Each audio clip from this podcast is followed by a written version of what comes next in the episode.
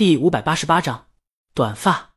江阳进了李青宁老师家，李青宁见他淋湿了，借了老师的毛巾，把江阳的外套解下来，刚要给他擦头，江阳闪了一下，别，全是碎头发。李青宁这才发现，你理发了，难怪进来的时候感觉有些不一样。李青宁轻叹口气，她早应该想到的，她老公一会儿没动静，指不定做出奇怪的事儿来。江阳让李青宁看，还可以吧？嗯，李青宁看了一眼，可以什么？鬓角和后面都没给你修。江阳看了看鬓角，是有点长，剪到最后下雨来不及了。先洗头吧，别感冒了。在马拉松等剧烈运动后，抵抗力短时间内会降低。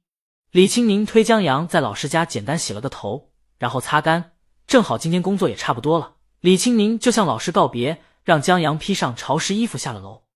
上车后，江阳把潮湿的衣服脱下来丢到车后面。李青宁启动车子，打开暖风，开车出了小区。半个多小时以后，他们回到了家，出了电梯。在江阳开门的时候，正在换鞋的李青宁让他先别去洗澡，我给你修一修鬓角。他跟着走进来，关上门。好，江阳答应下来，待换好衣服。坐在镜子前的时候，江阳觉得这鬓角是不好看。别乱动，李青宁让江阳坐好了。哦，江阳老实的坐好，看着镜子里的李青宁，看他头发，认真的样子还挺好看的。老婆，嗯，江阳，我爱你。李青宁懒得理他。江阳想起一首歌：我已剪短我的发，剪断了牵挂，你却还要我办一张卡，难听死了。李清明嫌弃的戳一下他头，江阳停下来。不过，他心里把这个续上了。李清明听见了，我已剪短我的发，剪断了牵挂，剪一地不被爱的分叉，长长短短，短短长长，一寸一寸在挣扎，不被爱的分叉。李清明听他这意思，还在这儿委屈上了，有心把他头发弄乱，可惜现在是板寸了，只能手在头上嫌弃的摸着摇晃几下。大魔王主刀，记得办卡结账啊！江阳，几个亿的交易够不够的？李青宁赶他去洗澡，兜里揣着八百块，就别在这穷讲究了。江阳在洗澡时才明白过来，大魔王又乱开车。他洗了个热水澡以后，觉得暖和很多。出来后，李青宁也换了一身宽松的衣服，上半身是个针织衫，领口有些低，看得见里面的白色吊带。他坐在沙发上，正在看电视剧。江阳洗了一些樱桃拿过去，李青宁接过来。顺势靠在江阳怀里，他还瞅一眼江阳的发型，还行，能看得过去。江阳再让他想想，这理发是免费的，是不是觉得更值？李青宁为江阳一枚樱桃，还是我鬓角修的好？江阳吃了以后，把樱桃核放在掌心。李青宁见状，把自己吃后的樱桃核也放在他掌心。看了一个小时的电视剧以后，李青宁不再犯懒，把吉他拿出来把玩指弹。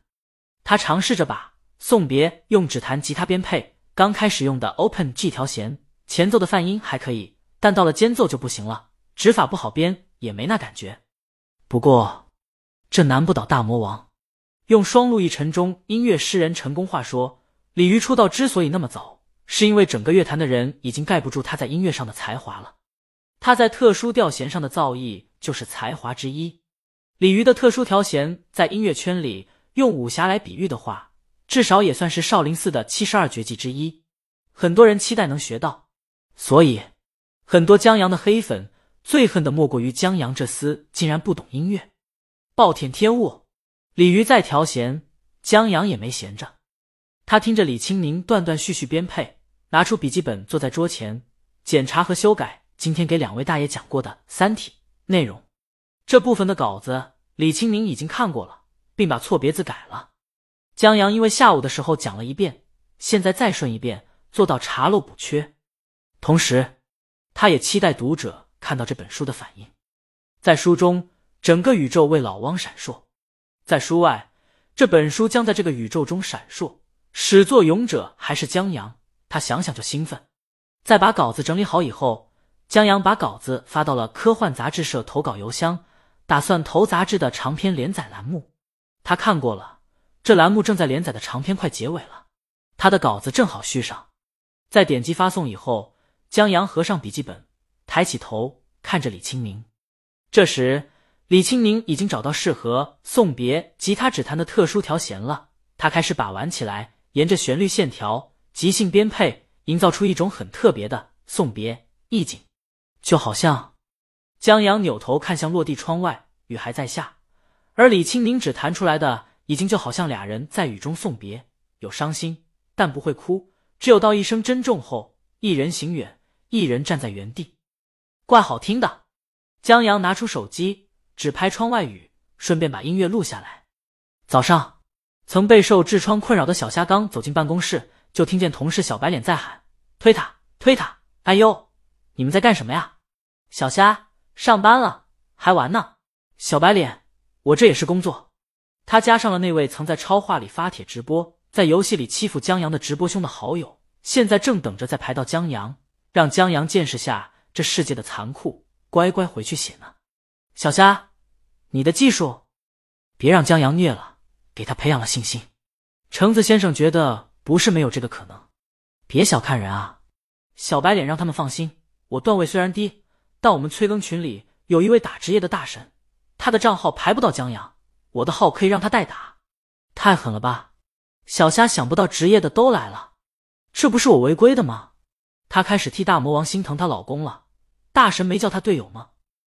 他打开电脑，小白脸，这你倒提醒我了。我问问大神，橙子先生让他别玩了，待会儿编辑部开会，商量一下长篇连载的稿子。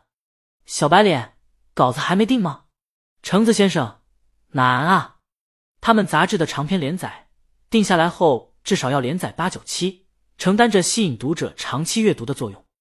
现在他们杂志在连载的是天蓬元帅的，这次后期注水严重，读者颇有微词。要不是近几期有江阳的科幻撑着，估计销量会下滑。所以下一部长篇连载的选择慎之又慎。他们目前筛选出两部长篇，一部是量子天尊的《长生者》，还有一部是新锐科幻作家徐浪的《微雨》。